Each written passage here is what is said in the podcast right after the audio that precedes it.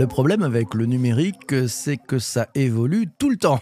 Si certains ont les moyens financiers de se permettre de suivre le rythme des nouveautés et des innovations, d'autres ont un portefeuille qui les encourage à partir à la recherche de bons plans.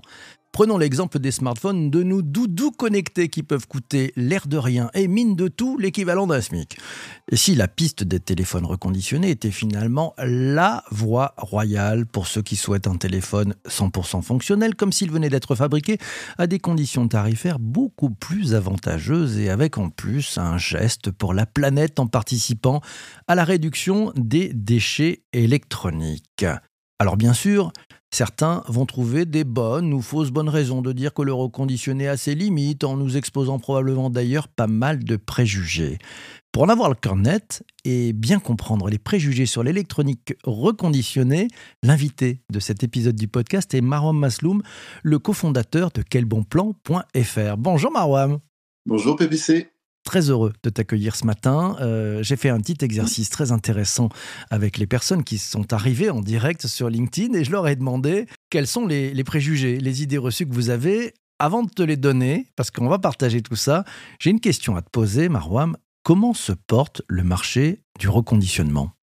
Alors, c'est un marché qui se porte très bien. Hein. Il connaît une croissance à deux chiffres depuis 4-5 ans. Euh, en 2020, il a pesé dans le monde, l'électronique reconditionnée a pesé 86 milliards d'euros et rien qu'en France, 7 milliards d'euros. Euh, voilà, c'est euh, les arguments prix portent vraiment cette croissance du marché et bah, l'environnement en deuxième position commence à pousser aussi c'est une bonne nouvelle. Donc c'est un vent porteur, c'est un vent porteur, c'est une bonne nouvelle. Alors je te le disais, j'ai demandé à celles et ceux qui sont arrivés à 7h25, avant qu'on enregistre le podcast, de nous donner leurs idées reçues. Et je vais te les donner, euh, je vais t'en lire quelques-unes, et ensuite tu nous donneras les, les, cinq euh, idées majeures que toi tu, tu rencontres presque au quotidien dans tes activités de, de cofondateur de quelbonplan.fr. Isabelle nous dit, mes idées reçues, c'est une garantie raccourcie, des vis cachées. Aurélie nous dit, matériel optimal, mais c'est pas le dernier mais il est fonctionnel. Vanessa nous dit c'est une électronique reconditionnée. On a peut-être caché un peu la misère, nous dit-elle. Aurélie nous dit bah, batterie peut-être moins performante. Laura nous fait une synthèse en disant bah, durée de vie diminuée, batterie fatiguée, arnaque au rachat aussi. Anne nous dit idée reçue, c'est pas la confiance. Ouais. Et puis euh, Marc nous dit un préjugé, bah, le reconditionnement provient de l'étranger, nous dit-il. Marwam, tes cinq idées reçues. Euh, alors il y a beaucoup de choses dans les commentaires, merci, ils sont très pertinents. Euh, je, vais en prendre une. La, la, première sur les garanties du reconditionné, globalement, il y a une distinction à faire entre l'occasion et le reconditionné. L'occasion, c'est un peu quand vous achetez quelque chose sur le bon coin, c'est de gré à gré, de particulier à particulier. Il n'y a pas eu de vérification sur le téléphone. Euh, ces composants, bah, ils ne sont pas certifiés, vous ne savez pas comment il va. Euh, le reconditionné, normalement, le téléphone a été contrôlé par un professionnel qui a contrôlé ses composants, le taux de charge de la batterie, euh, si l'écran tactile fonctionne bien, si les capteurs euh, optiques fonctionnent bien. Et ça, change tout. C'est comme les, les, véhicules d'occasion. Une voiture d'occasion, si vous l'achetez à un particulier, vous n'avez pas de garantie sur son état. Si vous l'achetez chez un concessionnaire, euh, cette voiture, elle aura toutes ces pièces qui ont été vérifiées, le contrôle technique passé et le cas échéant, les réparations nécessaires auront été faites. Et donc c'est cette confusion qui existe effectivement sur les marketplaces qui, pose euh, problème sur la, qualité et les garanties du reconditionné. Mais il y a des reconditionneurs sérieux qui font très bien leur travail. Bon, qu'on se le dise, il y a des gens sérieux. Donc là, tu nous en as donné une. Il y en a, il y en a quatre autres. Euh, tu me disais quand on a un peu préparé cette, cet échange. En synthèse, sans, nous les détailler, les quatre autres, qu'est-ce que c'est? Le fait que tous les reconditionnés se valent, ça a déjà été pointé par, dans les questions de tes, auditeurs. Tes, auditeurs, pardon, excuse-moi. Euh, le reconditionné, c'est pour les chasseurs de prix aussi. Euh, alors ça, non, justement, c'est pas pour les chasseurs de prix. Euh, tout le monde devrait s'ouvrir à ça parce que c'est un achat éco-responsable, voilà. le consumer electronics vient forcément de l'étranger, c'est faux aussi parce qu'on a 120 millions de téléphones qui dorment dans les tiroirs des Français et c'est un gisement à exploiter aujourd'hui, surtout avec tous les enjeux qu'on a au niveau de l'environnement et de l'impact. En France, coûte plus cher. C'est pas si on fait si on, si on travaille bien c'est on, peut lutter contre l'import euh, de l'étranger et euh, la, course au prix orchestrée par certaines marketplaces voilà. Mmh. D'accord, je voudrais revenir sur, sur l'idée reçue euh, la deuxième que tu nous as donnée. Tous, tous les mmh. reconditionnés se valent, c'est vrai ou pas? Alors le, problème aujourd'hui, c'est qu'en en fait, il n'y a pas de normes et il n'y a pas de réglementation pour pouvoir comparer le protocole de reconditionnement d'un reconditionneur à un autre. Voilà, c'est pour ça que nous, chez, chez, Et donc, du coup, la, différence entre l'occasion et le reconditionnement. sur certaines marketplaces, il y a des gens qui vous revendent des téléphones d'occasion sans les avoir contrôlés et d'autres qui euh, bah, réparent vraiment les téléphones, les vérifient et les contrôlent. Nous, on a pris le parti de ne prendre que des gens qui contrôlent, ouvrent les téléphones et remplacent les composants. Et les protocoles de reconditionnement, c'est des choses aussi qu'il faut vérifier, s'assurer que les composants viennent d'Europe, euh, qui sont certifiés, euh, que le, voilà, il y a tout un, sérieux et un, métier derrière avec des mmh. ateliers qui travaillent en France là-dessus. C'est un, un, bassin de 300 entreprises et 5000 emplois, rien qu'en France. Comment on fait quand on est un particulier? Parce que tu, là, tu nous décris beaucoup de choses euh, très précises, mmh. mais enfin, on n'a pas, nous, les moyens de, vérifier, de comprendre. On, fait a priori confiance. Donc, on, s'en sort comment? S'il y a des, des gens qui font bien leur travail et puis d'autres qui le font moins bien, il y, a, quoi? Il y a une certification qui va être en place? Comment, mmh. ça, comment on fait? Pour vous, effectivement, c'est difficile parce que beaucoup de marketplaces en termes de marketing, se positionnent comme des marques vendeurs et cachent l'origine des produits et qui sont les reconditionneurs chez quel on essaie de les rendre visibles sur le site et de, partager, de, dire qui ils sont. Sur une fiche produit, quelle que soit la marketplace, normalement, quelque part, vous avez euh, un lien vers le reconditionneur et vous pouvez remonter sur société.com son origine, mais ce n'est pas une expérience utilisateur optimale, ça c'est sûr. Mais aujourd'hui, il faut essayer de, connaître l'origine de son reconditionneur. C'est important parce que c'est ça qui va vous déterminer en fait euh, l'origine du téléphone et s'il a été vraiment vérifié correctement euh, réparé. On, sent, on sent poindre, ça prendra sûrement du temps, un peu cette logique de traçabilité qu'on peut avoir dans d'autres dans d'autres chaînes de valeur. Euh, moi, j'avais envie de, on a j'ai pas mal parlé de smartphones, mais il n'y a peut-être pas que les smartphones. Et quels sont les, objets qui sont les plus achetés en, en reconditionné? Alors, le, smartphone représente 80% du marché. Il est suivi ensuite par les laptops, évidemment, les ordinateurs, euh, qui sont voilà, les consoles de jeux vidéo, les écrans, bah, tout ce qui va être écran, tout ce qui va être euh, éléments, objets connectés type euh, Bluetooth, enceinte, oreillette, AirPod et compagnie. Enfin, voilà, le, gros du marché. Après, globalement, tout le consumer électronique c'est concerné. Hein. L'électroménager, on commence à avoir des startups pointées sur le domaine aussi. Enfin, c'est voilà. Je prends, je prends les propos de, Laura qui nous dit qu'elle met le doigt hein, sur un manque de transparence de certains qui abîment l'ensemble de la filière. Euh, qu'est-ce que vous pouvez faire, ceux qui bossent correctement? Ils font quoi pour, euh, pour éviter les moutons noirs? Ben, le, le, le, ce qui abîme la filière, euh, globalement, en fait, il y, a deux choses. Il y, a les marketplaces qui transforment euh, le, marché en une chasse au prix. Et le problème, c'est que quand on parle d'environnement et de qualité de produit, bah, la chasse au prix, c'est pas forcément euh, quelque chose de vertueux pour la filière. Nous, on essaie de porter la filière des reconditionneurs vertueux, donc de, de ne faire surfacer que cela. Euh, et euh, voilà, c'est en, en, mettant en lumière, en tout cas, ceux qui font bien leur travail, qu'on arrivera peut-être à effacer euh, bah, ceux qui font mal leur travail, parce qu'on peut pas les, on peut pas les éliminer comme ça. Voilà. Et donc, faut, faut, faut, faire surfacer peut-être d'autres arguments que la chasse au prix sur la qualité du reconditionnement et les protocoles de reconditionnement, faire plus de pédagogie sur l'usage et sur bah, la filière pour redonner confiance aux consommateurs et, et, et voilà.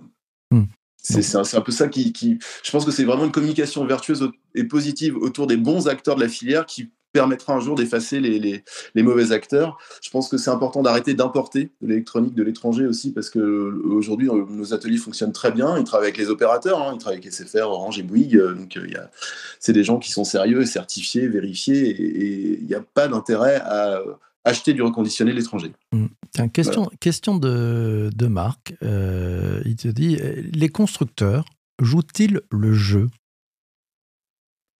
Alors, euh, cette question est très pertinente. Là, on va parler de réparabilité. En fait, les constructeurs, aujourd'hui, euh, bah, ils, commencent à s'intéresser seulement, c'est balbutiant chez eux, à, la réparabilité et au reconditionnement, parce qu'ils voient que c'est un marché sur lequel ils vont devoir euh, travailler. Hein. L'obsolescence euh, programmée des appareils euh, commence à lasser les utilisateurs.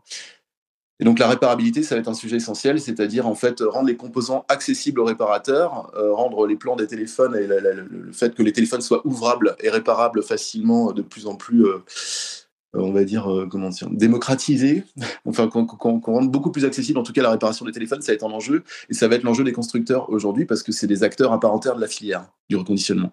C'est eux qui sont en haut de la chaîne. Mmh. Et puis c'est eux, puis ça joue sur leur marque aussi. Hein. Si les gens réparent mal, euh, finalement, un, smartphone euh, qui neuf va aller très cher, bah, c'est pas bon pour eux aussi. Je pense sur toute la chaîne, ça, ça joue. Euh, mmh. Tiens, une question de, Anne. elle te dit quand on donne son ancien portable, comment on est sûr aussi par rapport aux données qui sont à l'intérieur? Bah ça, c'est alors le processus de reprise et la sécurité des données, c'est quelque chose d'essentiel. Normalement, on doit vous demander de, renvoyer votre téléphone en réglage usine. Et euh, en cas de reprise, si vous l'avez pas fait, un, reconditionneur sérieux ou un repreneur sérieux, parce que parfois c'est pas les mêmes, euh, se, doit de, vous remettre en réglage usine. Voilà.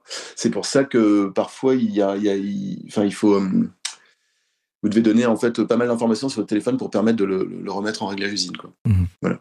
Autre question, c'est celle d'Aurélie. Elle te dit que ce n'est pas perçu parfois comme l'alternative déculpabilisante pour ne pas acheter du neuf, mais sans avoir besoin d'un nouvel appareil. Euh, il n'y a pas un biais de consommation aussi, se dit, bon, finalement, j'achète pas le neuf, mais je ne fais que acheter des reconditionnés une fois par an. Ça existe, ça? Euh, bah, Il y a peut-être, bah, c'est une très bonne question, je n'y ai jamais pensé, pour être tout à fait honnête, donc je vais répondre un peu en live. Euh, mais je, bah, peut-être que oui, les, les, gens qui peuvent pas se payer tout de suite l'iPhone 14 euh, vont se dire qu'ils vont, ils vont, ils peuvent acheter avec un an de décalage pour prendre 20 ou 30 de réduction sur l'appareil. Ça reste ces technophiles qui, qui couraient après l'innovation technologique.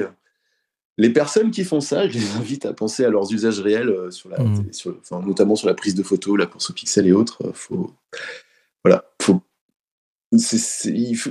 normalement, la, durée d'usage d'un téléphone reconditionné, c'est la même qu'un neuf. C'est qu'on on constate qu'en fait, les gens les gardent deux ans. Et que ces, téléphones reconditionnés, bien reconditionnés en tout cas, euh, durent deux ans en termes d'usage. Donc, il faut au moins essayer de les garder cette durée-là. Ouais, à minimum deux ans. Ouais. Et, toi, tu, vous avez observé peut-être une transformation du, modèle, justement? Cette durée, elle s'allonge petit à petit ou pas? Bah, potentiellement, euh, des téléphones haut de gamme de bonne qualité peuvent tenir, quand ils sont bien reconditionnés, peuvent tenir 4-5 euh, ans. Hein. Donc euh, oui, oui, on, constate, en tout cas, chez les adopteurs du reconditionné, qui sont des gens avec une meilleure conscience, en fait, on va dire éco-responsable ou environnementale, ouais, ils, ils, arrivent à faire durer leur téléphone beaucoup plus longtemps. parce qu'aujourd'hui, technologiquement, ces téléphones sont capables de tenir 4-5 ans, facilement. En termes de puissance, il faut savoir que ouais, un, un iPhone 12 doit avoir à peu près la puissance hardware d'une PlayStation 3 ou 4. Je sais pas si ça donne une idée aux gens de, la capacité de ces machines, mais on n'a pas besoin d'avoir autant de puissance dans les mains aujourd'hui. On n'a pas besoin d'avoir autant de puissance dans les mains. J'aime bien cette punchline. Mmh. Euh, moi j'ai une question à te poser. Ça sera mmh. peut-être d'ailleurs la, dernière question de, de, ce podcast. Pourquoi y a-t-il mmh. autant d'idées reçues sur les produits reconditionnés? Bah, je pense que le, bah, ça a été mentionné par un des auditeurs ou une des, auditrices, c'est que euh, bah, le marché a été un peu euh, à une dette d'image à cause de certains moutons noirs, de certaines marketplaces euh, qui ont fait surfacer des produits de mauvaise qualité, ce qui fait qu'on a un taux de mécontentement des premiers adopteurs qui est assez élevé, on va dire. Et du coup, bah, il y, a des mauvaises images, notamment autour de la batterie, autour de, bah, des écrans, des rayures, euh, de la cosmétique, de, pas mal de choses qui donnent l'impression, les, les gens ont le sentiment que ça ne fonctionne pas, que ça fonctionne moins bien ou que c'est moins durable. C'est pas vrai parce que, comme on l'a déjà dit, bah, tous les reconditionnés ne se valent pas. Il faut faire la différence entre occasion et reconditionné, faire attention à l'origine de ces téléphones. Et euh, si on fait ça, bah, on va voir que les téléphones reconditionnés, bah, ça, ils marchent très bien, aussi bien qu'une voiture que vous avez achetée chez un concessionnaire sérieux. Bah, j'ai envie de dire euh, longue vie au téléphone reconditionné, Marwan, c'est ça? Merci, on espère. Merci. Merci à toi d'être passé dans cet épisode du podcast. Merci beaucoup. Merci à toi pour l'accueil. Magnifique. Euh, merci à, toi aussi d'avoir écouté cet épisode du podcast jusqu'ici. Merci d'être allé loin. Ouais, ouais, ça, vous savez, tu sais quoi? L'algorithme chez Apple, ils adorent ça. Si tu vas très loin, si tu écoutes jusqu'au bout, ça s'appelle le taux de complétion. Et ça, c'est les algorithmes disent, oh, ça c'est pas mal, ça. Donc ils me font monter un petit peu dans les classements. Donc c'est bien, ça permet de, donner plus de, visibilité en fait à ce, à ce podcast pour celles et ceux qui ont envie de comprendre le digital d'une façon un peu différente. Voilà. Merci en tout cas d'avoir là. Porte-toi bien et surtout, surtout, surtout, ne lâche rien. Ciao, ciao, ciao.